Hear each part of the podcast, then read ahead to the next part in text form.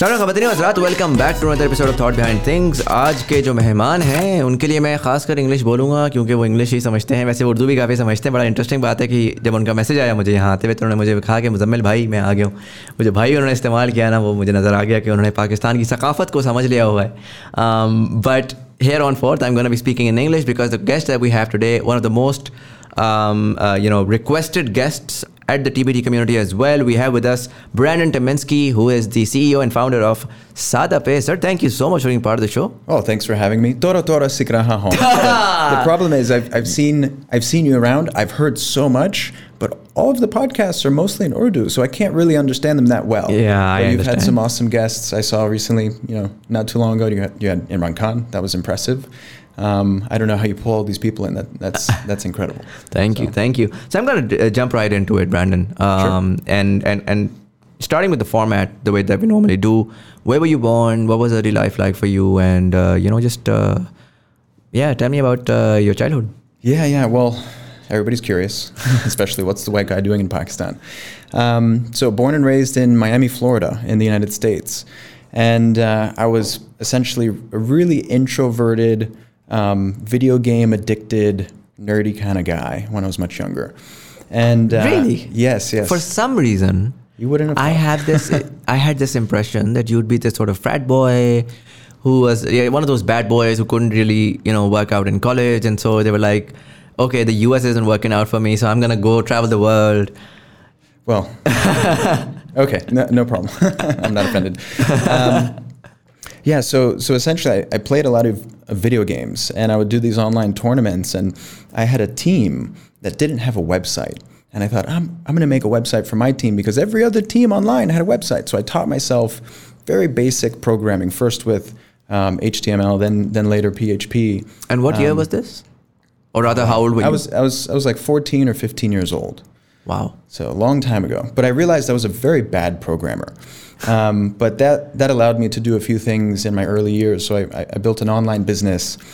Now I can talk about it, but it's, it's kind of funny. I built an online business selling Twitter followers. So I got people to follow each other, and using PHP, I built this website. And as a kid, I was making like five hundred dollars a day. Really? And and that's what hooked me to business. Was this like a like a farm of sorts, or was this all human beings following each all, other? All human beings. So you would join the network, okay. and you would follow everybody who came before you, and then whoever joined after you would follow you, and it was this this little train that you got on. Interesting, interesting. So, and were they making any money as well? They were not making money. They, they were just trying to promote themselves. They wanted more followers. So I said, hey, you, you could join this network, and if you pay extra, you'll get more followers. Interesting. So, and so, how long did that, did that last? Uh, lasted about a year. Um, and there was a lot of learnings from that. So I, I, didn't appreciate the success. It kind of happened overnight. Mm. It went viral. So I've always been a student of all these growth hacks. And um, one growth hack that I used was basically to um, have people tweet when they joined. And by tweeting, you had all these new members who would tweet about it, and, and that got a lot of exposure. So maybe in, in like two or three weeks, it, it scaled quite quickly. Um, but I didn't appreciate the success, and um, ultimately, I, I, didn't keep up with the business. Mm. so over the course of a year, I, uh, I lost out to competitors. But that, that was a lot of important learnings. I think if you fail a customer, it's really hard to get them back once you break that trust. So I've kind of uh, stuck with that for the rest of my business career. Interesting. And so this was when you were in high school? I was I was in high school, so I was about 14, 15 years old. Yeah. And uh, what was high school like? Just your generic. I mean, for for a lot of Pakistanis, they've seen a lot of uh, movies in from, from the US, right? Like high school movies. Is it the same as they show in the movies? Yes, yes, it, yeah, somewhat. So it's very clicky. So um, you will probably end up in a in a group that that kind of identifies in a certain way. Like you might have the frat frat boys or jocks in, let's say, university, um, but in high school, um, you don't really have fraternity life. So maybe my group of people was like the video gamers and we were a little more introverted but once i started having my own money i was a lot more outgoing. Right. And um, so that that's when i started to bloom i guess and be more social. And were you a, a, a good student or were you somewhere in the average? I, you know, to be honest, I was I was somewhat in the middle. Right. Because I wasn't so excited about what I was learning in school. I was a lot more excited about what I could teach myself. Right. Um, so that carried on into into university. And, so, sorry, I'm cutting you off, but Sure. that that self learning was that more practical or more, more you know built around the internet, for example?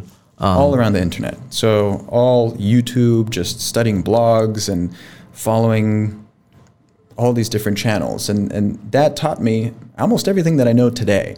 Um, so in university, I studied economics and marketing, and I, I was taking this internet marketing class, and I was maybe around I don't know 20, 20, 21 years old when I'm sitting in this class and I realize I'm not really learning anything. I had been doing business online for so long. And in this internet marketing class, you're learning from a textbook. And the textbook maybe took a year to write, a year to get published, a year to be adopted by the school system. And maybe what you're learning is three years old. Yeah. So I thought, wow, in internet marketing, you are a dinosaur if you're following practices from three years ago. Yeah. And I kind of got fed up and I thought, I'm just learning so much more by doing business myself. And I, I dropped out. And you were there for how many years? I was there for the equivalent of two full time years, but over the course of four years. So why do you? I mean, so you were essentially doing part time college. Yes, part part time. So instead of doing like five classes a week, I would do like two to three classes a week. Well, why? Why was that? Were you? Was because it I was a- working. Yeah. So I was had that a financial uh, constraint, or was that more of a I want to have a practical experience? While, you know, while I was running my own businesses. So I Right. had different online businesses that were already making me money. And I thought, wow, I'm, I'm actually, I'm already making money. Um, I'm already learning so much more from doing it myself. And uh, maybe I should just spend all my time focused on business rather than learning from textbooks that don't really teach me too much. Makes sense. And so, what sort of businesses were were these at the time? Ah, there's too many, too many to count. Um, I was involved in men's skincare. Okay. I had uh, a business selling windshield wipers, so automotive aftermarket parts, aftermarket automotive parts. Um, I tried to build two real estate technologies. One was privately acquired. Um, and then ultimately, fast forward to my last startup before SadaPay, it was kind of like Uber for gas. So in the United States, everybody parks their car outside their house. Right. And we had an app where you could request gas, and a fuel truck would come to your house overnight while you're sleeping. The company was called Gas Ninjas. So we'd sneak by your car, we'd fill up your, your tank of gas, and then we'd be out. And in the morning, you'd wake up to a full tank and not have to go to the gas station And you just build the credit card connected to the app. Yeah, so you'd you'd add your card, you'd have automatic um, payments being processed, so it was kind of like a, a seamless, invisible transaction to the user, um, and that was my. I had I had experience in payments for a while um, through those businesses, accepting card payments. Um, but yeah, th- this this one was kind of interesting. It started as consumer focused and and then pivoted towards business to business focused, like large distributed fleets. Think of like police cars. These Right. policemen would take their cars home every night, or the elevator technician or the air conditioning technician. They would take their vehicles home every night, and we would service fleets and you know fuel all those vehicles while they're in the person's driveway. Interesting. And so, So they don't have to go back to like a central lot in the morning. They could go straight to their their jobs in that area. makes sense. Makes sense. And obviously, because it's B two B, there's more premium available there as well in terms of uh, Yeah. you know. Okay, so uh, and There was a lot more money to be made. yeah. yeah. And so the the first couple of businesses that you mentioned were essentially exclusively e-commerce businesses, where you were doing like media buying and selling these products to targeted uh, consumers. Sure, sure. A, a lot of e-commerce, um, drop shipping, um, built a few different products, um, software as a service, but but Gas Ninjas was was like the the most full product, and eventually that company got acquired. Right. So we sold the business to our main competitor over in Silicon Valley, and that was in the end of 2017. Um, so after that, I, I decided to take a break. Interesting. And I thought I'm going to do a little mini retirement and, and see where else I can explore. So I, I left the United States, moved to Asia. Right. And I was living in Indonesia for about two and a half years. And, and that's where I got the exposure to the super apps of Right. Asia. And particularly in Indonesia, there was a company called Gojek. And Gojek, you can imagine as like the Careem of Asia. Instead of driving cars, um, these captains, I forget what they would call them. They would call them Gojeks, actually. So I, I think that meant someone who would go get your stuff for you. Right. Um, so they'd pick you up on a bike, kind of like Bykea. Right. And that matured into a super app where you had you had payments, you had food delivery, you had someone someone could come and I think give you a massage. There was all these different features that Gojek had, and ultimately they went public in uh, the beginning of this this year for about thirty eight billion dollars. Wow. So Gojek was a part of my life every day. Fascinating. Um, so I met a lot, a lot of people from the Gojek team, and, and that kind of took us to where we are now. and, and these these uh, uh, you know Gojek is essentially servicing Indonesia only, or is it uh, in multiple countries across Pacific Asia? All over Southeast Asia, but it Right. started in Indonesia, and it was one of the, the first most important unicorns in, in Indonesia. Interesting. And so, um, before you actually moved to Asia, the, the the last startup that you sold was that at a good multiple? So were you able to make some? Like, wa- was the idea? It's pretty good. okay. We didn't raise any venture capital. Right. So when you raise venture capital, then those investors will have expectations for what you would sell the business for, and they will get part of the proceeds of that sale. So it's just myself and my co-founder, and we we had put up the initial money, and uh, the proceeds just went to us as opposed to having to be split amongst many other people. And so the app infrastructure and all of those things were built by your co-founder. It was myself, uh, my co-founder, um, and then we had about 20 employees. Okay. So you're you at this point in time you'd become sort of a, an engineer as well. Well, you know, I, I wasn't so much doing software engineering at that point, um, but I think the technical background helped me keep up, Right. helped me think of things that we could potentially do in the future by, you know, putting these things together. You, you understand what's what's maybe possible. So would you would you say you were more of a product manager role rather Sure. than a software engineer? Sure, sure. Never studied product management, Right. Um, but that's that's a big part of what I'm doing now. So instead of being more of a, a software engineer, even though I, I taught myself some some basic programming, um, I pivoted more towards product design and uh, growth hacking and branding. So that's where my passion is. Right. Um, so yeah, And so you were in in, in Indonesia for, for Two and a half two and a half years, years. And yeah. were you working at the time, or were you just sort of exploring and? I was exploring. I was trying to understand what I wanted to do next. So I was actually in a co-working space. So I took some space for myself. And uh, when I was in this co-working space, there was a Slack community for everybody in the co-working space. And one day, I look on the Slack community in the introductions channel where everybody else is introducing themselves. And I was, I was thinking, oh, I'll introduce myself. But I start flipping through and scrolling through everybody who had introduced themselves. And I, I saw John Shepard. He was the CTO of Gojek's whole financial service division. I thought, wow, that's an interesting person. I'd like to meet that guy. Uh, hey, John. so, um, so yeah, I, I connected with John on Slack, and I asked him to come have coffee with me. Right. And this was actually right as I had discovered Pakistan. Just just a few months after I, I had discovered Pakistan, I had a, I had a friend of mine from university who was Pakistani. Oh, so that was gonna be my next question because for most people, you know, they're looking at I'll everywhere but Pakistan. I'll right? bring So it back, yeah. it's- Pakistan seems like this black spot, black hole, uh, because India is booming with unicorns and Thailand and Indonesia and all of these countr- countries in Asia. Up until last year, Pakistan was just something that was I don't know. People saw it as a land of desert and camels or what, but for some re- weird reason, it was consistently ignored. Yeah. Um, so for you, the, the way in was essentially a friend of yours who introduced you to the Yes. potential. So I'm rather adventurous. And Right. in university, if I had a friend from any other part of the world and they invited me to come visit them, visit their family, they'd say it kind of, kind of as a joke, like, oh, Brandon, you should come and visit me in South Korea. And I thought, I'm going to go there. Right. So um, I had my friend Atik Afzal. And um, I met him back in university, hadn't seen him in many years, but he saw me on Instagram and he said, Brandon, you're on my side of the world. Now you should come visit Pakistan. And I thought, wow, that's a really cool idea. So I visited, and uh, that was the end of 2018 when I came for the first time. And I, I, to be very honest, I had that same impression you, you just described, where you know the West is really not so educated on, on what Pakistan is really like. So when I landed, I saw, wow, this is not so different. I had been to a, a bunch of other emerging markets, and um, when I started to learn more and more about Pakistan, I thought, wow, this is a really big opportunity. And it was around the same time that I was thinking about fintech. So um, essentially, I, I had started studying the market, and I learned that the banks in Pakistan have some of the highest pre tax profit margins in the whole world. I thought that was crazy. Um, on the other side, Pakistan has the lowest private sector credit to GDP ratio out of all the emerging markets, and it flips between number one and number two worst. um, so banks make a lot of money, but they're not lending. And I was very curious about that. And there was this huge population of young people, so many of whom were already using smartphones, a million smartphones actually coming online every month, um, very good access to 3G and 4G connectivity. And on paper, Pakistan was really impressive. And you can compare it to a peer market like Nigeria.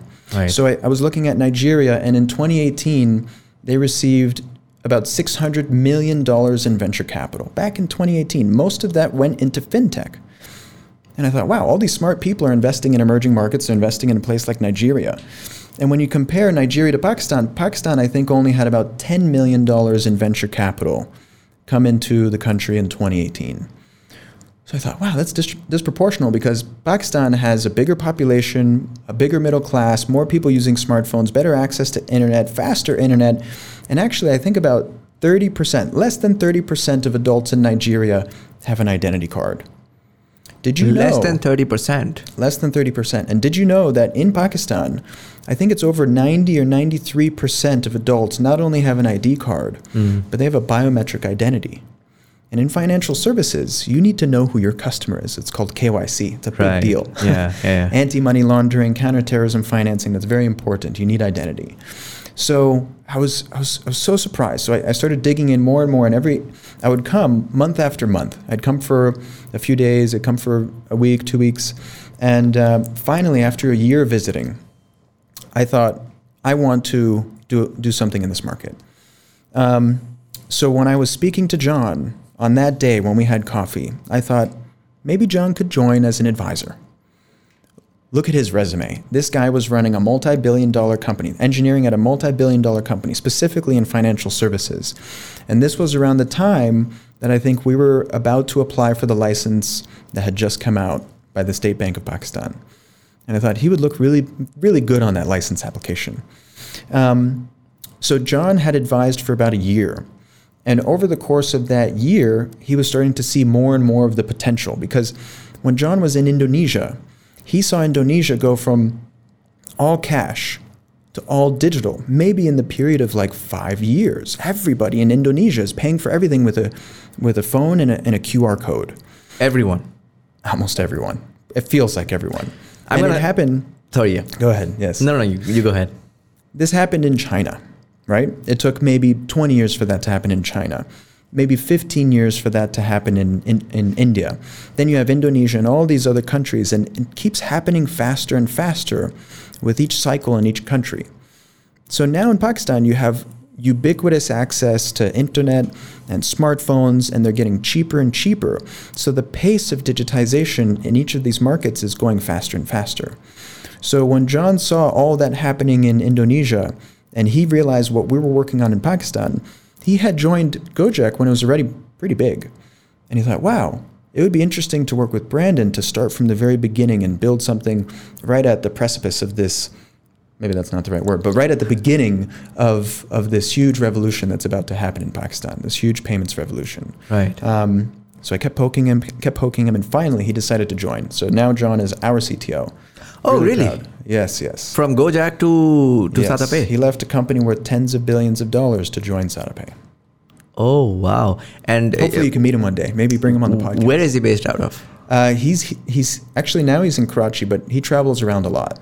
So he's in Pakistan. He's in Pakistan, not based here full time, because now he's managing an engineering team at SadaPay across nine time zones. So SadaPay goes all the way from the UK, um, nine or ten time zones later down to Australia. So he bounces around a lot. And how many how many employees do you have at this point in time? About 250 employees. And About 65 are in product and engineering. do you have any uh, publicly shared information on your funding? We've raised a total of 20 million US dollars to date from mostly US and, and UK investors. And that's uh, And up until seed That's up until seed. Yeah, we did a seed and then we did like a seed one. plus. Yeah. seed, seed plus. Yeah. Interesting. So when, when when we did our seed funding in um, 20 was it 2019 2020 um, we closed about 7.2 million until that date I think it was like 9 point something that we had closed and then um, this year the investors had seen all of our progress and they thought wow this is going really well um, so they invested a lot more money um, at a much nicer valuation and it was really hard to say no to that um, Interesting. So- and so uh, you guys have been uh, have been at it for a while. Wh- When was it officially launched uh, as a startup? Well, I came here the first time in September 2018. For about a year, I was understanding the market, meeting as many people as possible, connecting with everybody on LinkedIn. Um, quickly on that, I believe every time you connect with someone, you meet someone, that's an opportunity to get lucky. I think Right. you can create your own luck, and it's just like a probability. If you increase the probability, if you increase the surface area, the number of times you could potentially get lucky, you will be more lucky. So that's how I met the rest of the people who joined our team. So our CFO, Tessir Ali, our Chief Operating Officer, Omar Salimullah, um, and then our Chief Compliance and Risk Officer, Abdul Qadir Sultan. Um, I call him AQ because I, I butcher the name sometimes. um, but they are, you know, veteran bankers with, you know, extremely strong backgrounds. And and, and when did you guys apply for the SBP? Um, So we uh, applied. I don't remember the exact date, but it took about two years. It took some time to to prepare the application. Once it was prepared and accepted, um, the state bank reviews it and then gives you an in principle approval or NOC. right. Um, and from that date, it took two years on the dot, near, nearly to the dot, but 24 months. So the EMI license in the UK takes about three months to get. So I thought that's what I was getting myself into when we applied for this license in Pakistan. Maybe six months, maybe nine months, but took two But took, years. took a while. Yeah. And now you guys have the license. Yeah, the commercial license was approved back in um, the end. I think it was the end of April of this year, and then we had our commercial rollout start in May of this year. And is there any estimate of the amount of people who are actively using SadaPay now? Well, we don't publish that, Right. um, but it is hundreds of thousands. Okay, so it's in six figures. Uh, it's, yeah, yes. And uh, I'm, I'm gonna shoot shoot some of the more simpler questions on the get go. Sure. Why do you keep people? Why do you gatekeep who who joins? Why are we keeping them waiting? yes, I get that a lot. Um, the the wait list has kind of become like a cultural phenomenon here in Pakistan. Um, almost everybody's heard about it. Almost everybody's on it. Are you? Did you? Did you? I did put myself in, and Thank I you. did get in because I knew someone who knew someone, and you know, I got in uh, when you guys had one of those uh, early, I think 2000 or, or one of Oh, those. you got in early. Yeah, yeah, I got in. Awesome. So yeah, essentially, while we were applying for the license, this funny thing started to happen where people started hearing about us, and they went to our website, and we just had an email sign up form, and they would sign up, and then people started asking like, "Hey, when are we going to get our account?" Because we just put a, a landing page together to show what we were going to build. Right. It wasn't even built yet. Um, so people kept bugging us, hey, when, when, when can we use this? And actually, the, the, the biggest limiting factor was getting the license approved Right. before we could actually roll out because it's a regulated space. You need a license to take deposits and, and serve people in financial services. Um, we didn't know what the answer would be if someone asked us. So we thought, hey, why don't we just put everybody on a waiting list and we'll show them their, their position on the waiting list. And when they get to zero, they'll get their account. And I had a fun idea. Why don't we let people invite their friends? And if they do that, we will reward them by letting them skip the line. Right. So it's sort of like how Gmail sort of started. If Sure, in a way. Yeah, Yeah, yeah. yeah. So I, I had basically studied all of these growth hacks from around the world. And I thought, wow, this would be fun to do in Pakistan. Let's see what happens. Um, well over a million people had signed up pretty much just because of this growth hack. So people would invite their friends to skip ahead and they would tell everybody because they really wanted this account fast. By the time we got our license approved in, in April of this year, there was over 500,000 people who had signed up. Um, actually, the Play Store numbers of, of downloads don't show the total number of downloads if you look at our Play Store listing today because we, we, we now have a new Play Store app. The old one, which was the old waitlist, which I helped build myself, it was really bad, full of bugs. I'm sorry if you had problems with the old app. Um, we deleted that, so that had a bunch of downloads. The waitlist helped us to make sure we could always deliver a very high level of service. So imagine when we got our commercial license, there was already 500,000 people who signed up. Imagine the technical and operational challenge of trying to onboard 500,000 people in one day. Imagine trying to deliver 500,000 debit cards in one day. Our whole team would probably quit within that week because it would be so stressful. Um, so the wait list uh, essentially protected us. We could onboard um, as many people as we could serve well every day, Right. every week moving forward. So that allowed us to scale our team, scale our operations to support so many people who've already signed up. So there's still a waiting list.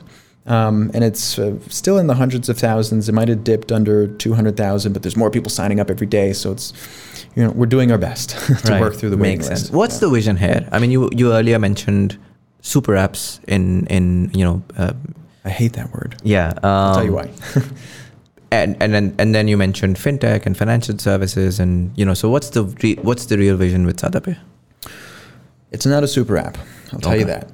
Um, the reason why I don't like the idea of super app is because people get confused about this idea of being able to build a super app on day one and launch it.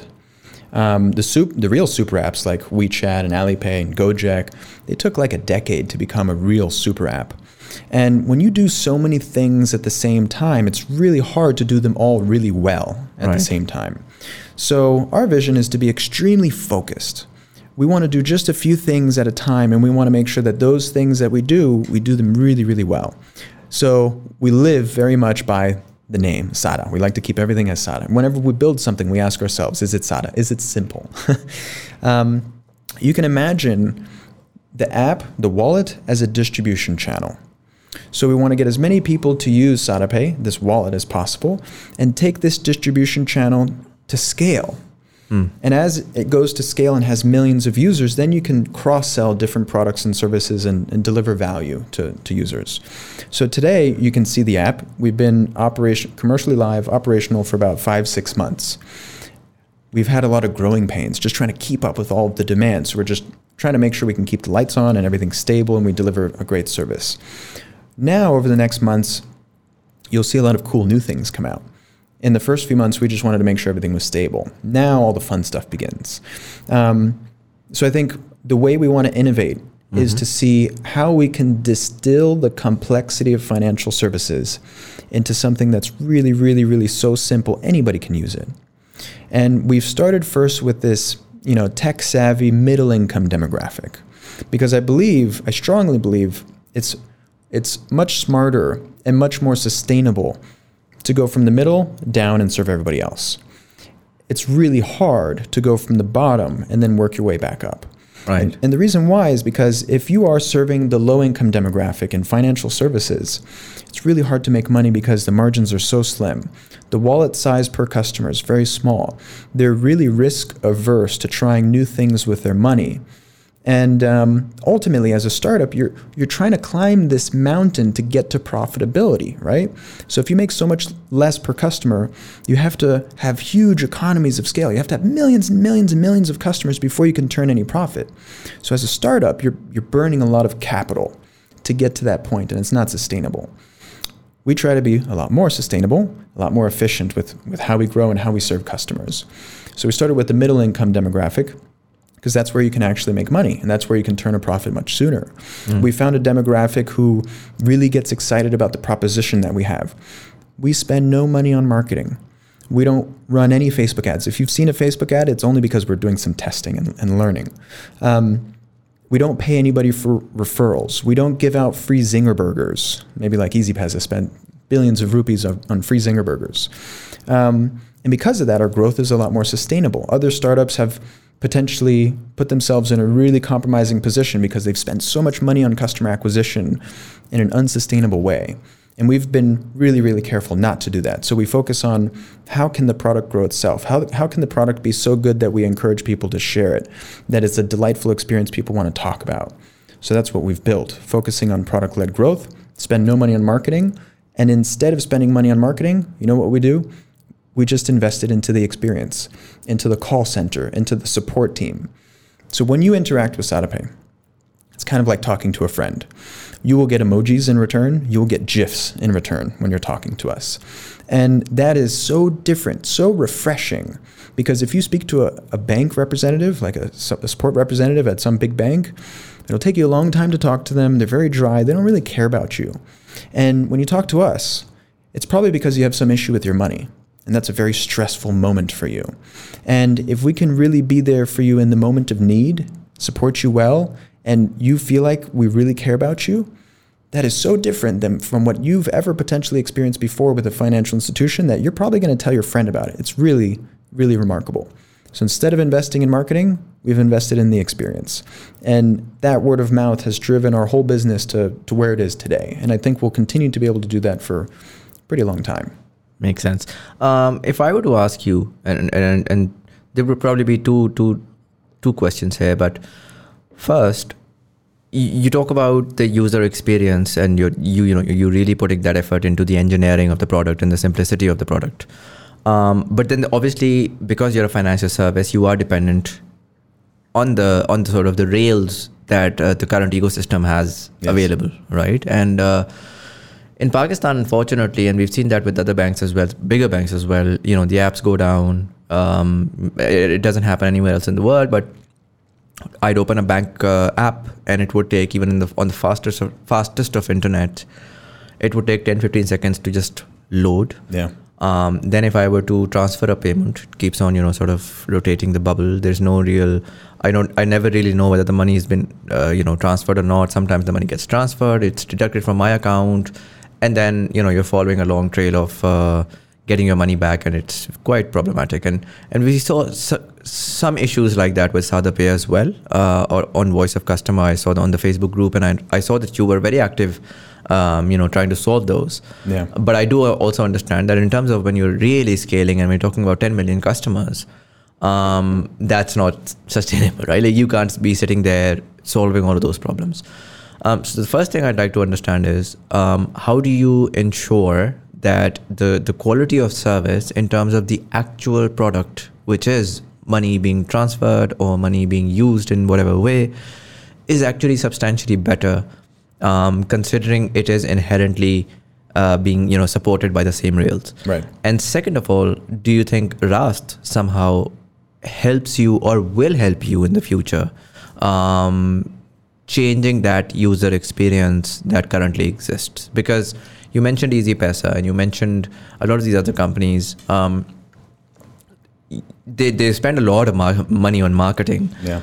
but in my experience it's always the user experience that's really been missing right like you can spend all the money on marketing but if i'm there and i'm trying to s- send money and there are some sort of stupid problems the app is telling me one thing but actually something else is going on or i actually didn't get enough transactions there's a limit for transactions but somehow I'm within the limit. The app shows me I'm within the limit, but someone's transferring money to me, and suddenly there's a pop up. You know, the limit ex- has exceeded. So Yeah. something is going wrong somewhere, and it seems like they don't really care. For a lot of these bigger companies, um, their tech is essentially outsourced to third party, uh, you know, consultants. That's it. um, and so it, I understand they're not the ones who, who might be able to solve this problem. So so how do you? Uh, so yeah, first, how do you reconcile with the current rails, and how does Raast uh, affect that? Sure. Um, so you you hit it with the last point you mentioned. Banks do not do not build their own technology. They might build a little bit, like the connectivity tissue between systems, but they're so reliant on vendors. And their tech teams, I don't want to say are, are weak, but they're not as strong as they should be for something so important, right? Um, and that is our core competency. So, John's core competency, incredible engineering. Um, so, even though we are reliant on these third party systems, the payment rails, the banks themselves, um, SadaPay is pretty much always online. Our success rate for transfers is like 99.98%. And that last 0.02% is usually because something else happened with someone. uh, It's not a SadaPay system that went down. So we build a lot of redundancy into our processes. But ultimately, we're still reliant on that, that banking switch. Uh, there's a few hops for money to actually get transferred. So there, maybe there's the banking switch or the connectivity between the switch and the bank and the bank itself. So the bank could go down. The connectivity layer between the bank and the switch could go down itself. The switch could go down itself. The connectivity between the switch and us could go down. It's not our connectivity. It's someone. It's a third party that provides it to us. Um, so even though all of these other things could potentially go down, we spend a lot of time trying to figure out how we can create redundancy so that even if there's anything that fails along the way, we can continue to ri- retry things so that seamless to the user, um, money will always make it through. So we spend a lot of time on that. So these, yeah, these 30 part, third-party systems, um, and when they go down, it causes a lot of frustration for, for potential customers or customers of ours. Um, and we understand that this is a stressful moment when money disappears into the nether. How can we really pay attention to that and proactively try and find it? Um, oftentimes, if this happens with a bank, they're not going to proactively do anything for you. Um, you'll probably have to check your statement and reach out to the bank and be very vigilant about that dispute process and chasing them down. So we try to turn that on its head and see if we can be more proactive. If we if we find any money is missing, we're on top of it. I say like white on rice.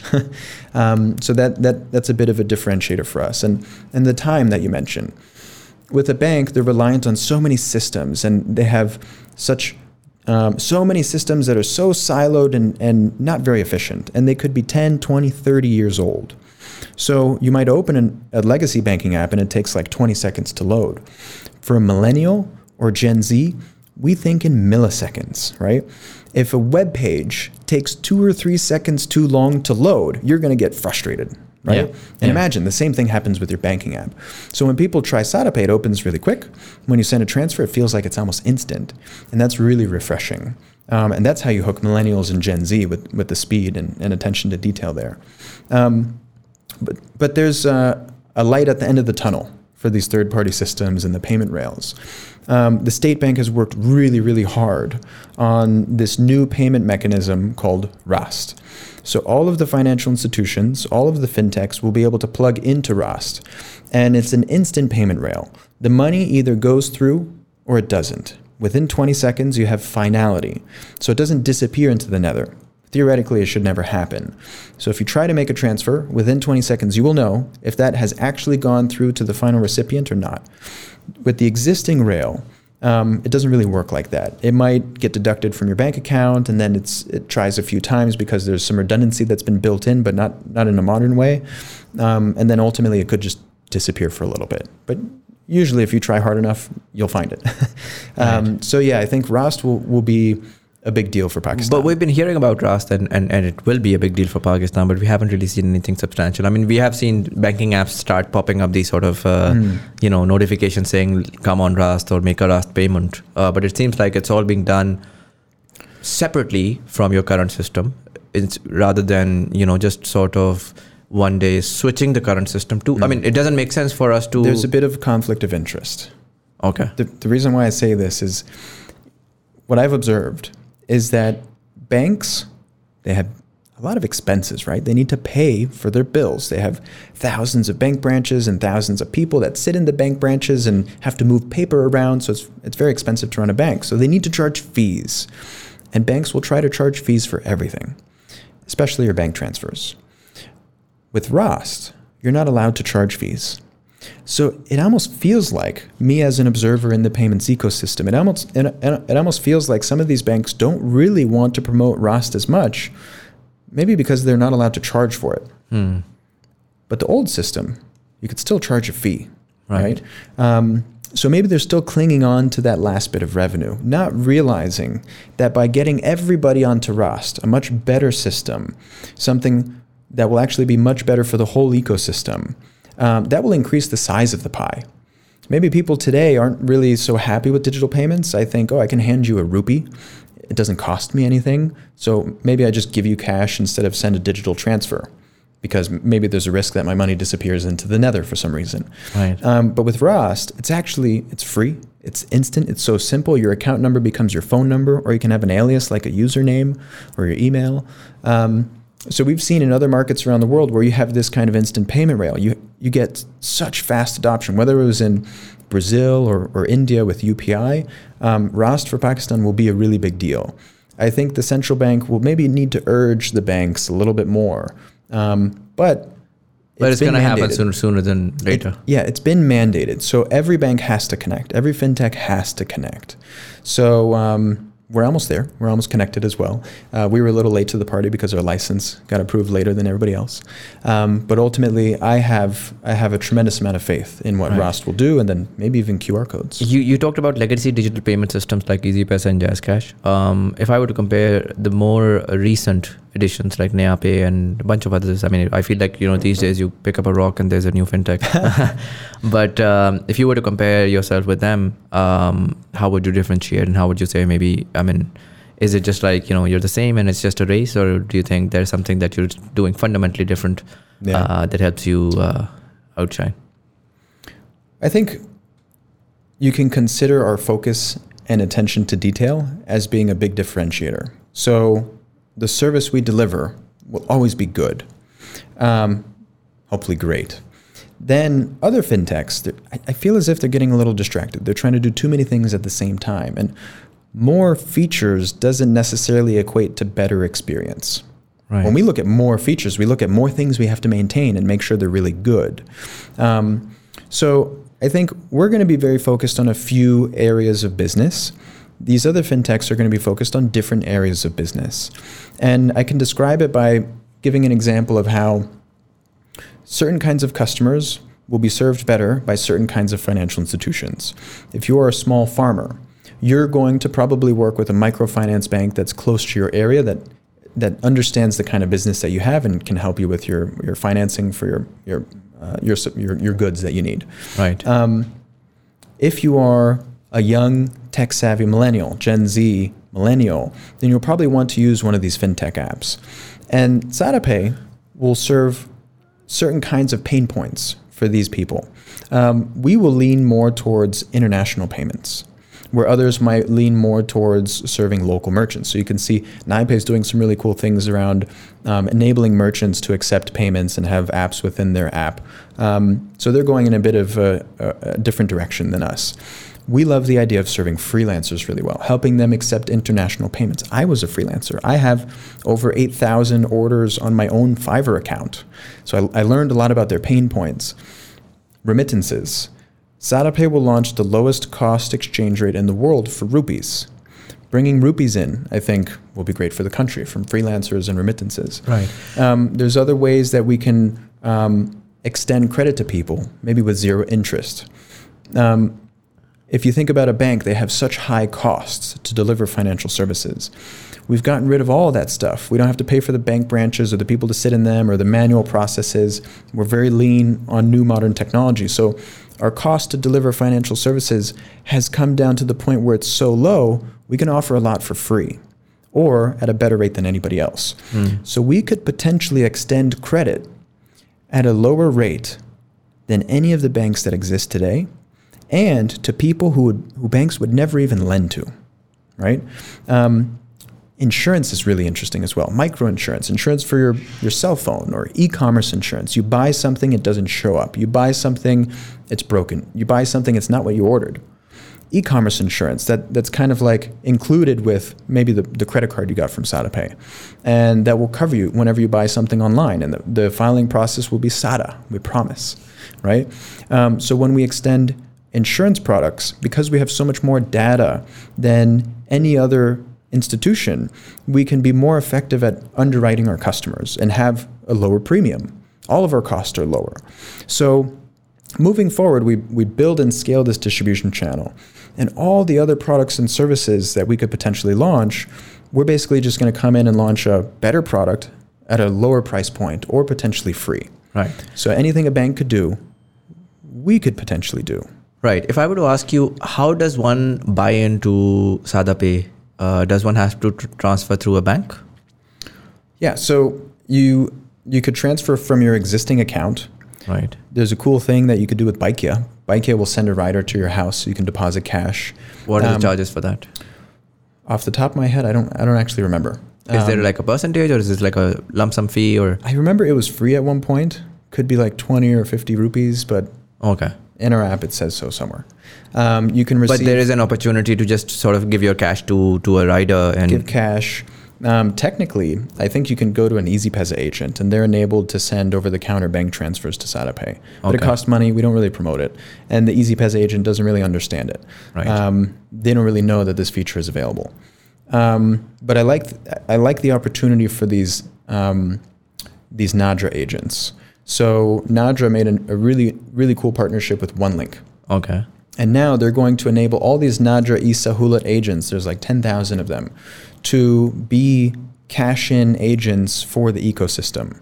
Okay. And hopefully it'll be at a, at a very good rate, and that will help digitize more of the cash. But most of the people using SadaPay are receiving money already from some digital channel. Freelancers might receive it from their um, from Fiverr and Upwork. Um, you have people receiving remittances from like TransferWise and WorldRemit and these other companies.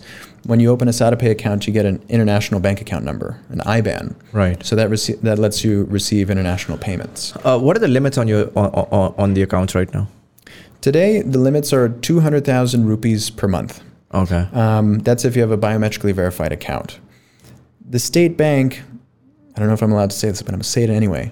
Uh, state bank has released draft regulations, so I'm sure some people have heard about them, to increase the limits for EMIs. Okay. Um, and it might end up that the, the limits are increased to maybe 500,000. Okay. Um, and then you'll have certain types of transactions that could be um, exempted from the limits, like let's say your salary, as an example. Um, you could think of an EMI wallet as a lower limit account that's a lot less risk for the central bank or for a financial institution. So it's a lot easier to get the account. You have less requirements when you sign up. You can sign up instantly from, from your phone. Um, and then you have bank accounts. So bank accounts will require a lot more information, salary verification, um, maybe your, your mailing address verification, etc. Um, and then you get a, a, bank account with a traditional bank and traditional user experience. Do you think you're ever going to apply for a for a full time uh, you know bank account license? We did. Okay. Uh, so we did apply for the digital bank license, and it's really interesting to look at how fintechs around the world have evolved.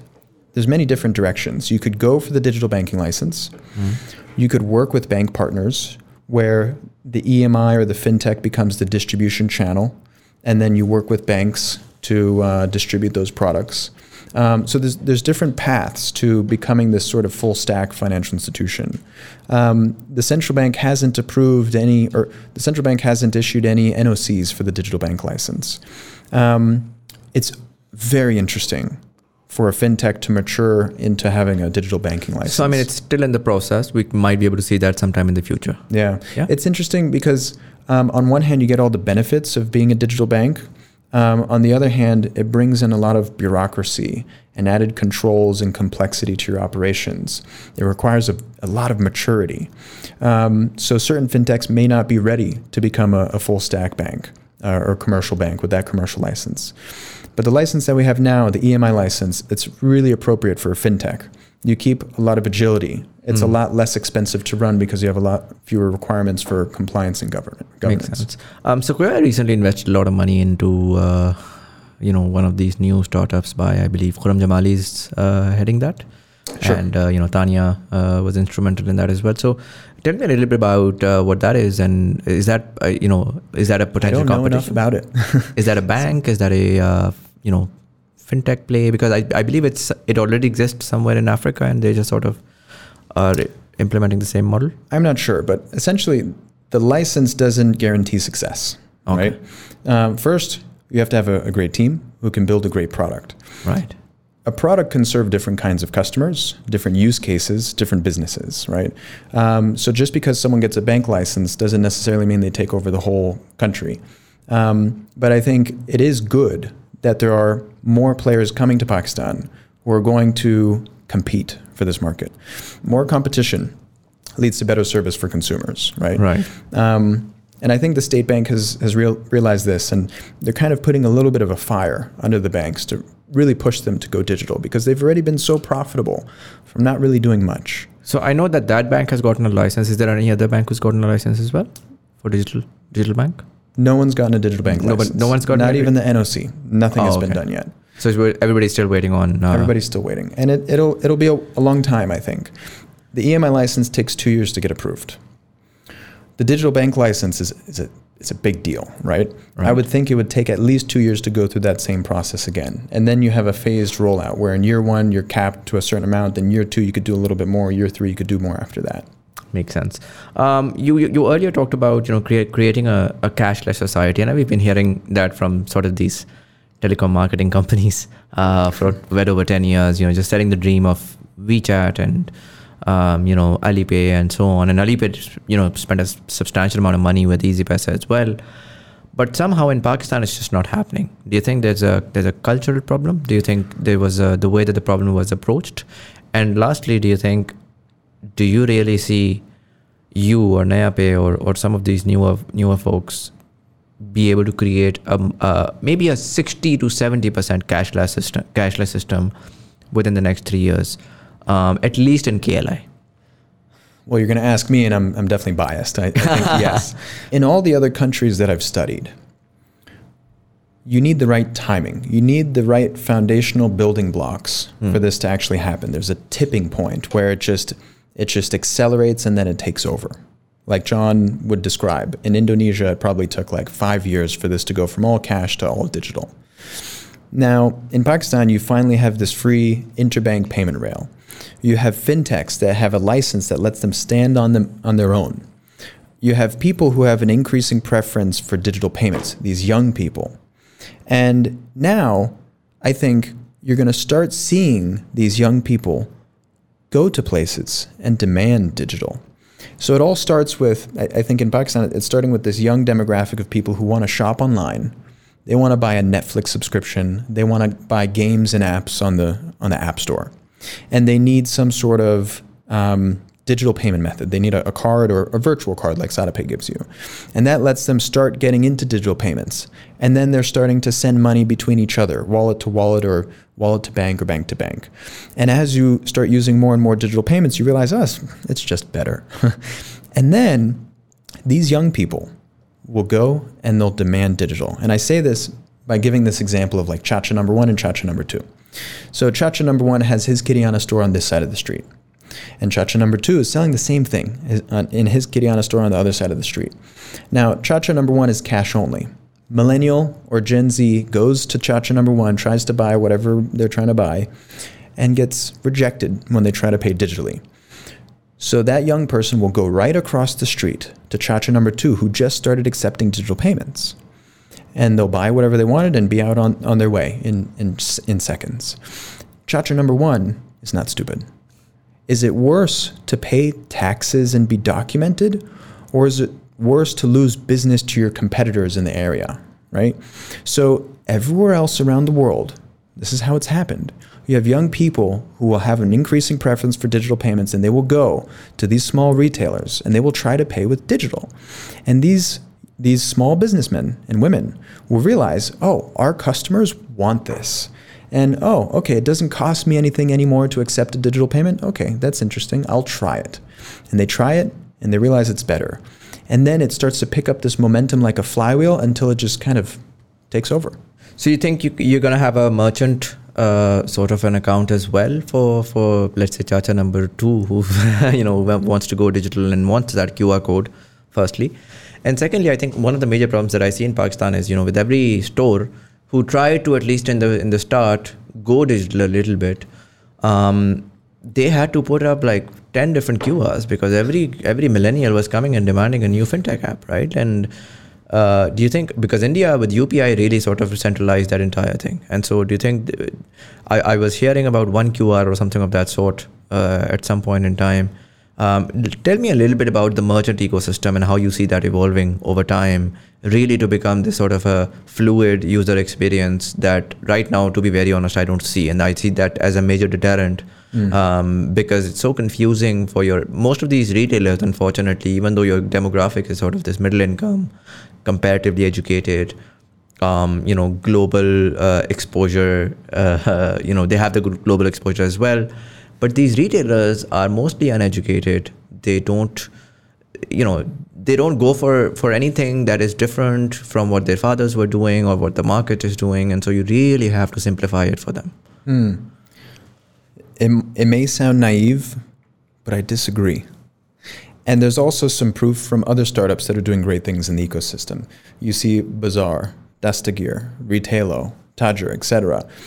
They're digitizing the supply chain for merchants, and they're starting to use apps and katas to keep track of the money that people owe them. FinTech will come to these merchants. They're already getting used to the means of interacting with a smartphone and recording transactions or ordering their supplies. So the next step is accepting digital payments, and it will happen. I promise. I'll bet you. okay. But I think, I think essentially what we saw in India was exactly what you described. You had a merchant who would have 15 different QR codes on, on the front of his stall, and each QR code would go to each fintech app, and it was ridiculous. It got out of hand. And the central bank over in India actually decided, you know what, we're done with this there's going to be one specification for an interoperable QR code, and everybody's going to have to start using this QR code. So whether you're paying with PhonePe or this pay or that pay, that merchant just needs one QR code and they can accept payments from everybody. Right. That just happened in Pakistan. The regulations came out three or four months ago. Right. So now, if any financial institution is going to do a QR code in Pakistan, it's going to be interoperable. Rast is interoperable payments. Now you have interoperable QR codes that will launch.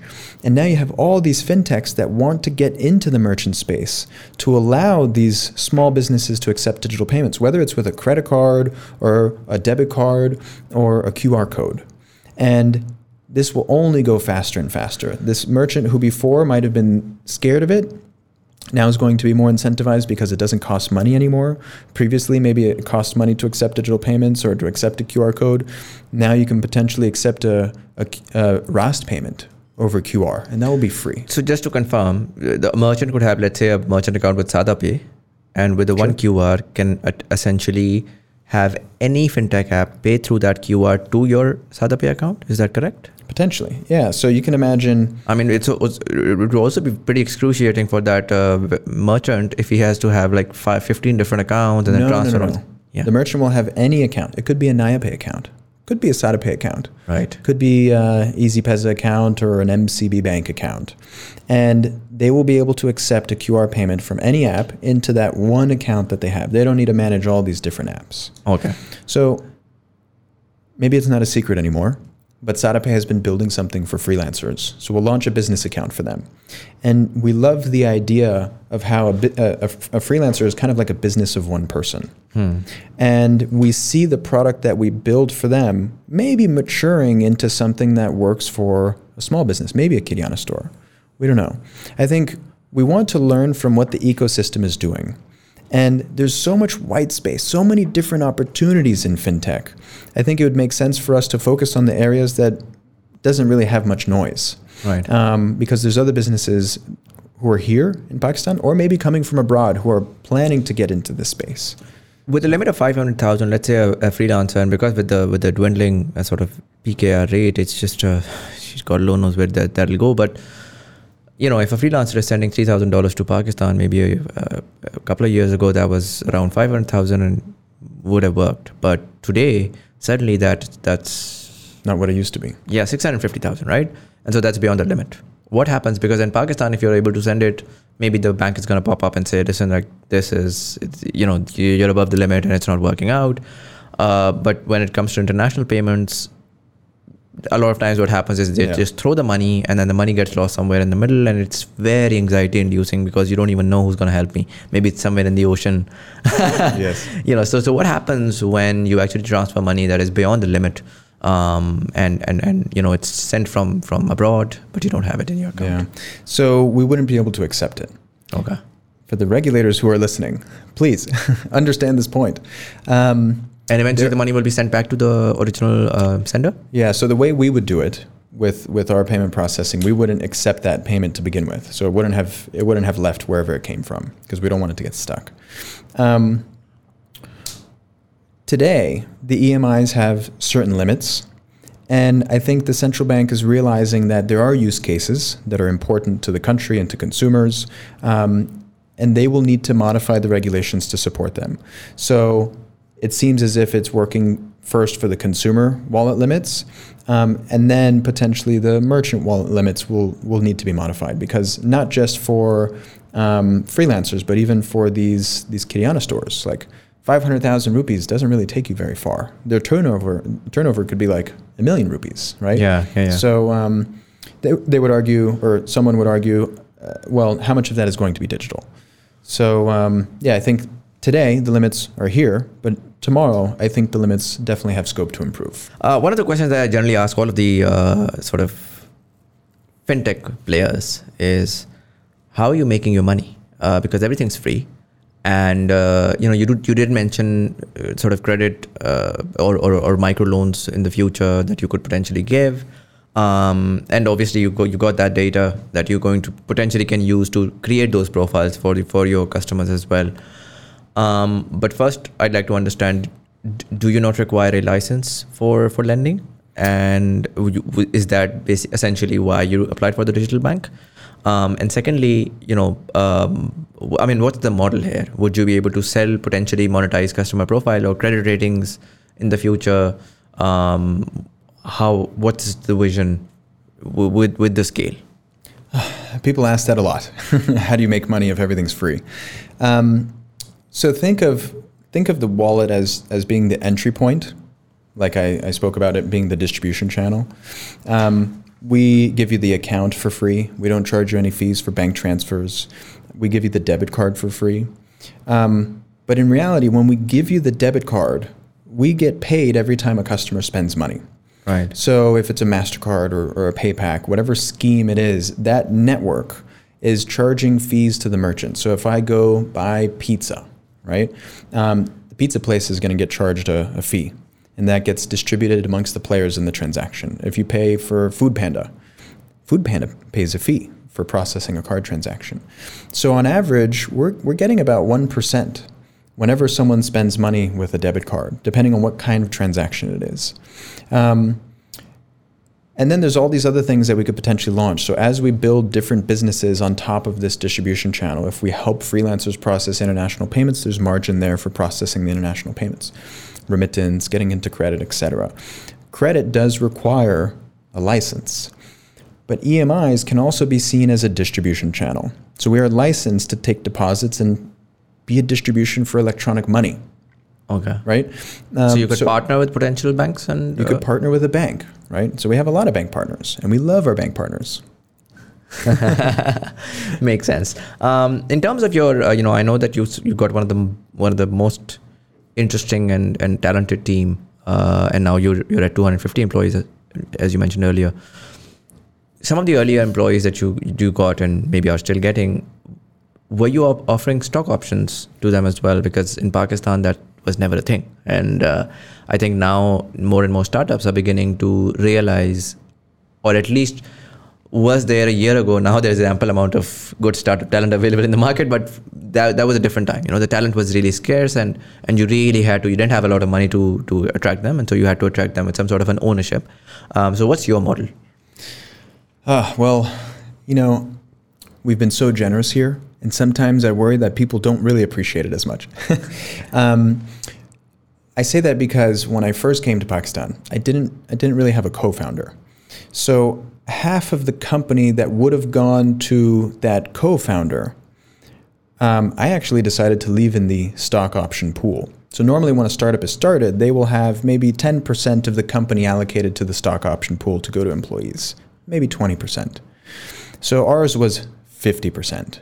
So we were very, very generous and still are very, very generous with ownership in the company. So I think it's like 70, 75, maybe 80% of people at SadaPay have stock options. Every offer we send includes stock. Um, just only at the very entry level. Maybe, um, let's say you join the CX team. So this entry level position, you can start earning stock after six months of doing a great job with us. Um, so that has helped us incentivize the most incredible people to join our team. And in terms of the sort of changing global financial climate, um, and you we've seen a lot of layoffs. Did you guys were you laying off anyone, and are you planning on laying off anyone? No, no. and how do you how are you looking to maneuver through this time? Because I mean, you you did raise a second round, uh, which was fairly, uh, you know, it was pretty great, but what happens when you run out of this money and the next uh, you know mon- set of money is required but the investors are really conservative right now. Uh, the markets are there's a bloodbath there. Um, and so how are you preparing yourself for that? I get this question a lot in interviews because people want to join a company that's not going to lay them off later. Um, yeah, we've seen a lot of companies freeze hiring, maybe lay people off, maybe shut down altogether. Um, I think we've been quite lucky to be in a good position. We closed funding in, in May of this year, just a few months ago. Um, also, we, we follow a business model that's a lot more sustainable. As I mentioned earlier, we, we don't really spend any money on customer acquisition. So, other companies might have spent a lot of money on customer acquisition to try and grow as fast as they could, maybe unsustainably, giving away discounts. If, if you're selling uh, a dollar, if you're selling a dollar for 90 cents, people will buy that dollar all day. If you're selling goods at a discounted price just to acquire more and more customers, that artificial growth is not sustainable. Um, so we've been really mindful of that. Now, I think if you can have a business model that is more mindful of being sustainable and has an actual path to reaching profitability, investors definitely appreciate that a lot more than they used to. If you have a business that's kind of like, you know, pie in the sky, maybe one day we'll get to profitability when we have so many users, we can sell ads or do this, do that. Um, it's going to be really hard to raise funding. But there's another light at the end of that tunnel. So 2021 was the most exciting year for venture capital of all time, the most ever invested into startups. Um, 2022 has been a, a slow year, but actually still not too bad in comparison to 2020. Um, US venture capital firms today are sitting on over $290 billion of uninvested dry powder. That's what they call it. Mm. And that money will have to be let out at some point. Um, so it seems as if globally there's a lot of uncertainty macroeconomically. And investors are waiting to find some macro clarity. Um, but eventually that money will, will come to market again. So I'm actually really optimistic about 2023. so if you do have a strong business and you do have a visible path or line of sight to profitability, investors will be very excited about you. Um, but I think you have to be really careful. Like if you're considering joining a startup that has this, you know, very strange business model where they're spending so much money to acquire customers, I'd I'd be, be weary of that. Yeah, yeah makes sense. Um, for a lot of people who are in the banking sector, you you earlier mentioned, you know, banks have a crazy amount of profitability in Pakistan. More often than not, they're really relying on the deposits, right? And yeah. they're saying, okay, so you let's say if I were to really actuarial science out of it, you know, I what I do is I take all of my accounts and I would run it for a year and I would I'd begin to identify that with all the input and the output, an X amount always stays in my bank. Um, and in a high inflationary environment in pa- like Pakistan, you know, there's always that opportunity to earn on float as well, where you can just sort of buy a bunch of T bills and so on and so forth. In terms of your model, a lot of people would call it very, very conservative and not very I mean, there are there, there are so many other areas that you can double your your income. Um, is that is that is the money that you're holding in your wallets is that being wasted essentially? Is that being burnt in a mm. in a thirty percent inflation environment? Or at the very least, you're you're investing that somewhere. I mean, I know that you can't give out loans right now. Can you, at the very least, use that money to partner with someone who can essentially use that as capital for loans or, or something. Uh, yeah. You know, what's how how does that excess capital that always stays in the system get used efficiently and more productively? Yeah. Uh, you know, I would I would think the best way to make use of that capital is to extend credit to you know help businesses grow faster. You, you might have a a small business with one location, but it, if it has access to the right working capital, could expand to two stores, three stores, four stores, five stores. And these small businesses are, are kind of like the backbone of Pakistan's economy. Um, all of this money that sits in banks, all of these deposits, just really get invested into T bills as you describe. And that's works. not very productive. Works for yeah. them. Yeah, it works yeah. for them. Yeah. Um, but it's not very productive. So yeah. just like I said in the beginning, lowest private sector credit to GDP ratio here in Pakistan out of all the emerging markets and, and I think developing markets too. But but do you think you can do that without a license eh, with partners? So if we are only going to be an EMI license, uh, if we're only going to operate under the EMI license, we, we're not allowed to move the deposits. We have to keep the deposits safe in custody in trust accounts. We can never put them at risk.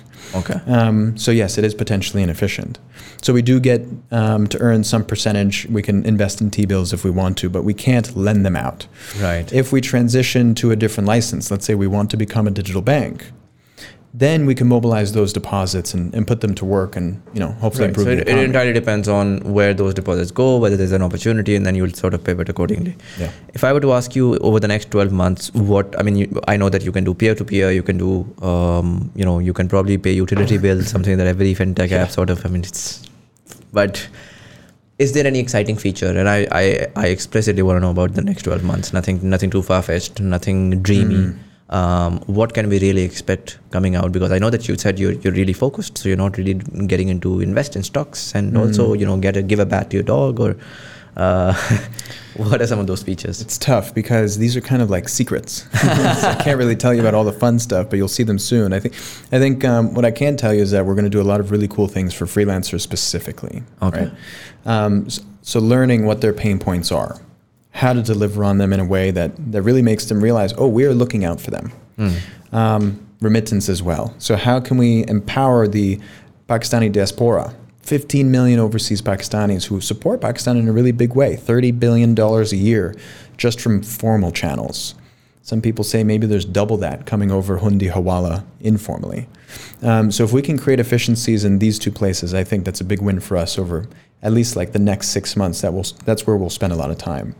Um, there's a lot of magic that will sprinkle with you know how people send and receive money.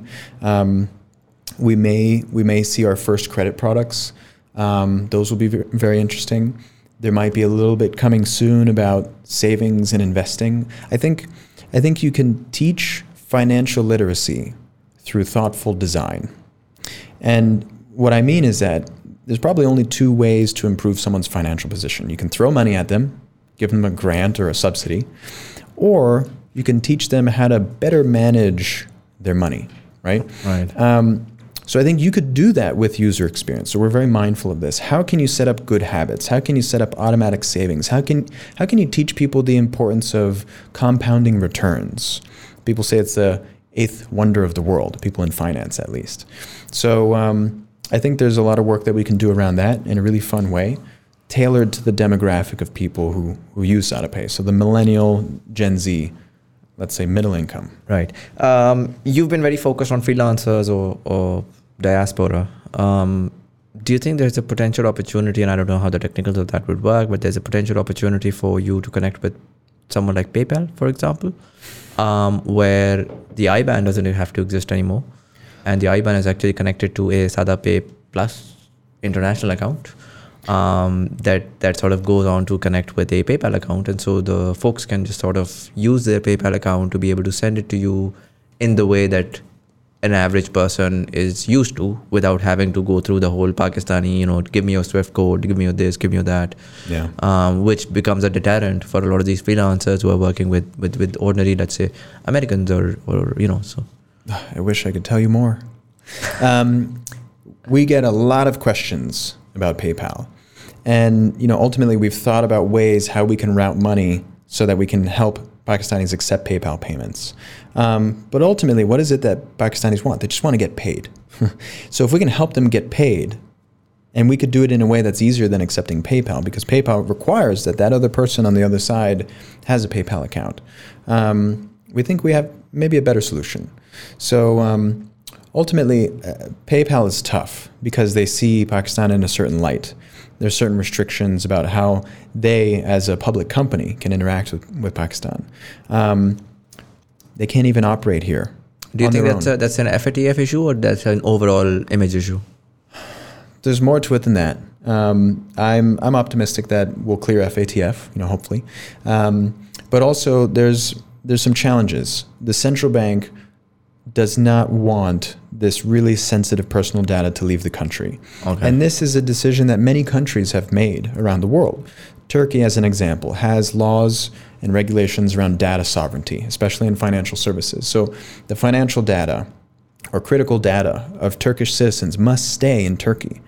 PayPal had to back out of Turkey because the regulator would not budge on this. So that means PayPal, this huge company with a very huge and complex infrastructure that powers it, they'd Yeah. have to figure out how to create custom infrastructure just to support Turkey. The same would have to be done for Pakistan. Right. And it's even more difficult because we don't have AWS or Google Cloud or Azure here in Pakistan. So it's almost impossible for them to justify the business case to make such a huge investment technically um, just to get things running to support Pakistan and, and the restrictions here. Right. Yeah, you've been focused really on the middle cl- middle income sort of um, educated youth. Um, a large part of them do end up having a bank account. When we look at Pakistan, you know, the a, bit, a number that's really uh, advertised in these conversations is the banked population, twelve percent, thirteen percent. Um, and when it comes to, I mean, I'm, of course, there's a huge uh, population of women uh, who who require to be banked as well. And I think I, I, I do believe within the middle in, middle income uh, bracket, there are a lot of women who find it very very difficult to actually go and get a bank account, so they can definitely use Pay. Uh, but if I would probably argue at least 70 to 75 percent of the potential customer um, is actually uh, not like Indonesia or, or, or, China because there is a there is a literacy problem here as well, mm. right?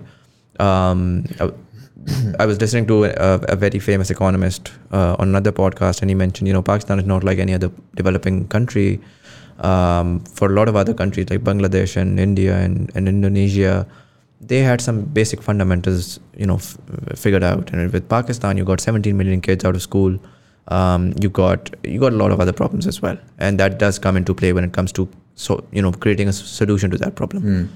One of the things that I saw I, I saw recently was you know China really was able to identify how to reach out to that particular population, that particular segment, and we saw that with TikTok.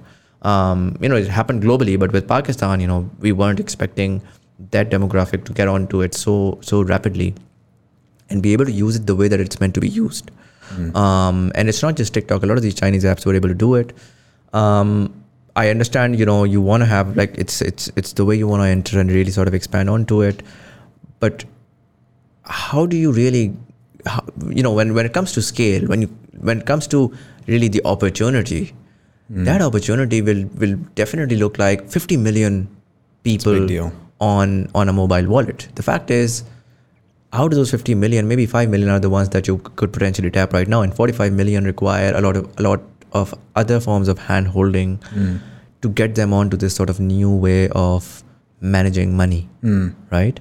Um, just as an example, my cook here, uh, right before I was starting this podcast, he was calling the Standard Chartered Bank. The only reason he got that account was because we have a company, um, you know, sort of a payroll account, payroll facility, and then they, they didn't ask any questions. They asked us all of those questions. But when they when he went to open the account, he didn't put his email address, which is what they use to uh, enable his ATM. And so now every time he calls the helpline, they're asking him all sorts of questions that he can't answer. Yeah and they won't listen to anyone else. So I can't talk to them. And he's stuck. It's a it's a loop that he's stuck in. The account is opened. The salary is transferred to that account. He can't take the money out. And I know for a fact that for a lot of fintechs, like it's the same problem with Easypaisa as well. You know, he has an Easypaisa account, um, but it's so complex. There's so many buttons. There's just so much happening there. Speaking my language. you know, but but it's true, right? Like there is a reason why most of these people are not on Instagram there is a reason why they end up on TikTok because on Instagram when they open that app they have to sign up. On. TikTok they open the app and the content is right there. Content is right there. You know they use WhatsApp because you don't have to write anything. You can just tap a button and you can start message, you know, message with, with, with, with, voice notes. Um, so there is definitely in terms of design, okay, how juicy it is, how colorful it is, how intuitive it is. That's one aspect. But in terms of really the UI UX of of your masses, I feel like there isn't enough being done in Pakistan, you can talk all about, you know, we're going to tap into this audience, we're going to tap into this audience, maybe the Karyana store is going to get into it. But the fact is, you know, they're going to be, there is a post colonial sort of officer versus working class divide where the working class has a, lives in a different economy. Mm. And it's a cash economy, it's a gray economy. And, and, and to be very honest, with, a, with, a, with an agile, digital first payment system, the opportunity is incredible because you know you're not there's no real cost of having the next 1000 accounts which the banks do. And so they don't they, they tend to ignore and don't just ignore they tend to af- aggressively push these people away and they just want the guy in the suit to come and sit on the chair and get that bank account. Mm. and so the only hope that we have now with and, and the fact is without these guys you can't have a digital pakistan. You can't even begin to imagine a digital pakistan. You again you're doing a 3% economy a small bubble of islamabad lahore karachi elite or sort of upper middle class saying okay we're going to live in our own cashless bubble mm. um, and it's it's annoying and it's confusing because you know as as as a business owner i have to transfer their salaries every month I can't tap it anywhere. There's no ta- like I can't file taxes for them because I have to take it out in cash, and then it's just you know. Mm-hmm. How do you go from the middle income, educated, you know, early adopter to the critical mass? Yeah, you know, the, the example you gave about TikTok is one of my favorites. So you think of how social media has really been tailored to a rather sophisticated audience now w- with Instagram. And TikTok has leaned into this simplicity, this instant gratification, and you know, also at the same time, maybe not enough credit is given to people who aren't as educated. In Africa, you've seen M-Pesa and the rise of mobile money by texting. You have to you have to send these rather complicated USSD strings. You have to know the format of the string to figure out how to send money. But it's become omnipresent. 60% of Kenya's GDP is transmitted over GDP. GDP is transmitted over M-Pesa is a private company.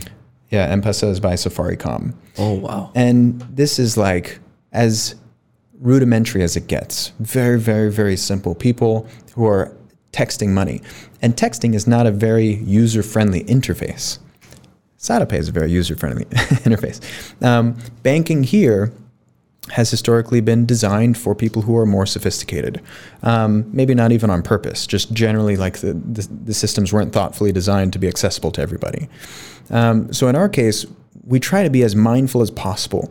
Um, I have a lot of admiration for for Basit on our team. He's our lead product designer, and he really takes a look at everything that we build and whatever it is. We question like, if someone's using an app like this for the first time, will this be intuitive? So having a certain icon on a button doesn't necessarily mean the user is going to know what that button means. Maybe that user has never seen that kind of icon before. So if you can be mindful of this, is this is this disabled button going to be understood? Is this interface going to be intuitive? If you can be mindful of that, you can design a very, very simple interface that scales to that, that mass market, that critical mass. If you have something like Easypaisa, it's very difficult when you have so many different options. So that's why we try to keep everything we do very SADA. We try to distill all of these options into just what you need to know, just what you need to have, so that we can make that jump right? You can cross the chasm. You can go from this more sophisticated early adopter, early majority, and then make it across the chasm to everybody else who maybe hasn't used a financial app ever before. Maybe they're starting to use a smartphone, but ultimately, credit needs to be given to these people because they can figure out. If it's for their money they, they understand they'll learn the numbers right? They'll understand the basics. Someone will help them f- figure out that very simple flow. Right. um, and as long as it's simple enough they will even learn those basics even if they're not literate. So the app today for SadaPay is in english and that's intentional. But tomorrow it will be localized and if it's localized, it will, be, it will be done so in a way where it can maintain its simplicity so that it can always be accessible to everybody. Makes sense. And one last question on the app front. Do you think you can potentially, because you did mention, you know, in your chats, you're doing emojis and GIFs and so on. And one of the things that great things that Chinese are doing is they um, they gamify almost everything, right? And uh, I think I feel like when I look at uh, a financial service app, I I think voice plays a, a, a phenomenal role. And you you you take voice and you you know sort of connected with a personal assistant of sorts, not a not an entire personal assistant, but really sort of a um, a sada mascot. Um, you know, you open the app and the mascot's there, and you know you have you have him with a voice really guiding you through through it. Because for a lot of Pakistanis, they're actually not going to be able to read, even if it's in Urdu. Right. Um, and so you know that person doesn't. What he says is, um, he he actually speaks what is required. So you know, welcome to SadaPay. Um, you know, give me your name, and so I'm, I'm just dreaming of the future where voice to text is now so so great that you can just say, okay, just say your name, and they say the name, and it sort of appears and it repeats the name, and it, you can say yes or no type. Um, because I feel like when we're there, then you can really add people in, right? And the and the the, the your your personal assistant with voice every time you sign into the app it's like oh you know you have a lot of money lying around. Would you want to invest? Hmm. Um, or or essentially you know again it's it's that sort of do you think you would ever go beyond the youth when you, when it comes to user experience is it hmm. just is design exclusive to icons and tiles and and those or are you It's going not. to make it multidimensional and hmm. and really hit with all the sensory uh, you know options available Yeah, um, that's an interesting point that you make, and I could I could see how that could work potentially really well here. Um, we've started with multimedia already, so if you think about the kind of people who use SadaPay, young, Gen Z, millennial, they're using social media and they're used to seeing stories, vertical video. Yeah. We put stories in a banking app. So a user can actually be guided through SadaPay. So right now it's just on the more page, but as we launch more features, we actually have story content that will kind of walk you through the different parts of the app. So someone, not a you know 3D mascot, but an actual human will speak to you, and that human will, will potentially guide you through the experience that potentially you're, you're trying to figure out. But um, I think that's just the beginning. Right. I, I think voice has worked really well. Like even Bykea, Bykea has localized really really well. Um, the app for riders, everybody's communicating primarily through through voice notes as well, and and I could see how voice could play a, a big role in financial services too. Makes Like- sense. I'm going to ask you the last question that generally I ask all of my guests. Um, how do you see Pakistan, 20, uh, you know, 28 years from now in 2050? Uh, you you sort of risked a lot uh, when you decided to come to Pakistan. There's definitely opportunity here, and, and I'm glad that you were able to see it as someone uh, you know who imagined camels and, and, and deserts. um, but but obviously you, you you you made a mind map of, of, of this country and the potential and what future you see. Um, and so, if you could give me an image of that or, or a slice of that mind map, how do you see Pakistan 28 years from now uh, in 2050? Hmm. I like that. I think um, I think it starts with digitization, right? You'll see this happen through smartphones. I think it's a future that's absolutely unavoidable. Everybody will have smartphones. Everybody will be connected to the to the internet. Everybody will be using digital payments. That's just the beginning. Um, I think Pakistan will probably lean into IT export in a really big way. I really hope to see that because you have so many young people who are graduating, potentially, maybe not even graduating, but they have skills that are exportable. And instead of running around trying to find a job locally that pays in rupees, it's just a few steps to understand how to get yourself on the internet and start earning in dollars and euros and pounds. And bringing all that value into Pakistan, I think, is going to be a really big deal. Um, I like the idea of tourism. So I went to the north. I visited Skardu, Khaplu, um, Hunza, Gilgit. Exceptional. Maybe there's an international airport that that has um, planes coming from around the world to see the Himalayas, the Hindu Kush, the Karakoram. Um, so I think that's very exciting. And as you have more and more foreigners who are coming and visiting, I think that repairs the perception issues that Pakistan has had historically. As you have more of these bloggers, as you have more tourists coming in and seeing the country and realizing that it's not this, you know, barren desert full of terrorism. That's honestly the image that many people have in the West of Pakistan. Um, so I'm really excited about potentially bringing foreigners, from bloggers, you know, with SadaPay, host them in the north and show them around and show them that it's a really, really, really beautiful place up there. Um, and along the way, have them interact with the locals. Who, you know, in Pakistan, I've, I've seen these people be incredibly hospitable. Pakistanis are so proud, whether you're here or abroad. Pakistanis are incredibly patriotic. Um, much more so than many other people I've met from other countries around the world. So I think in a big way, IT export is going to be really important for Pakistan. Omnipresence of digital payments, all of these things I, I think are, are rather obvious. And I hope to play a small part in that. That's awesome, Brandon. Thank you so much for taking the time out and sharing all the insight. I, I hope. I mean, I've been personally, I've you know, SadaPay has been one of the most exciting products to come out of Pakistan. Uh, this is not just me saying for the sake of it. I've said it multiple times on the podcast before as well. Um, so I really hope you guys succeed in the vision that you created, and I really, really hope that the the, the backbone and the rail issue and all of those issues are solved, and, and you're able to tap into and finally digitize the the majority of the previously untapped. I mean, I'm so sick of cash Um, you know, I it's I, I've been I've been dying for it to end, but it just se- every year it just seems to grow even more. I hope we can fix that for you. Um, so I hope you can you can fix that. But thank you so much for coming in and sharing all the insight. Thank you, thank you. Bahut shukriya. It was a pleasure. And for all of you guys thank you so much for watching अगर आपको episode पसंद आई अपने दोस्तों यारों के साथ जरूर share करिएगा यूट्यूब वाले लाइक कमेंट दबाएंगे एंगेजमेंट बढ़ेगी ज़्यादा लोगों तक हमारी कॉन्वर्सेशन पहुंचेगी ऑडियो प्लेटफॉर्म वाले सब्सक्राइब कर दबाएंगे आने वाले एपिसोड्स की आपको नोटिफिकेशन मिलेगी फेसबुक वाले नीचे दी गई हुई लिंक के ऊपर क्लिक कर सकते हैं जहाँ पर अपने फ्रेंड फीडबैक फीडबैक भी लेते हैं गेस्ट रिकमेंडेशन भी लेते हैं आर्टिकल्स भी शेयर करते हैं you can join that as well यहाँ पर कहीं पर इजी पैसा जैस का शार होगा if you like to support the channel we accept anything from one rupee to as much as you like it's a thought that counts but anyways this was Syed Muzammil Hasan Zaidi You are watching Thought Behind Things. Thank you so much for watching, and I'll see you in the next one.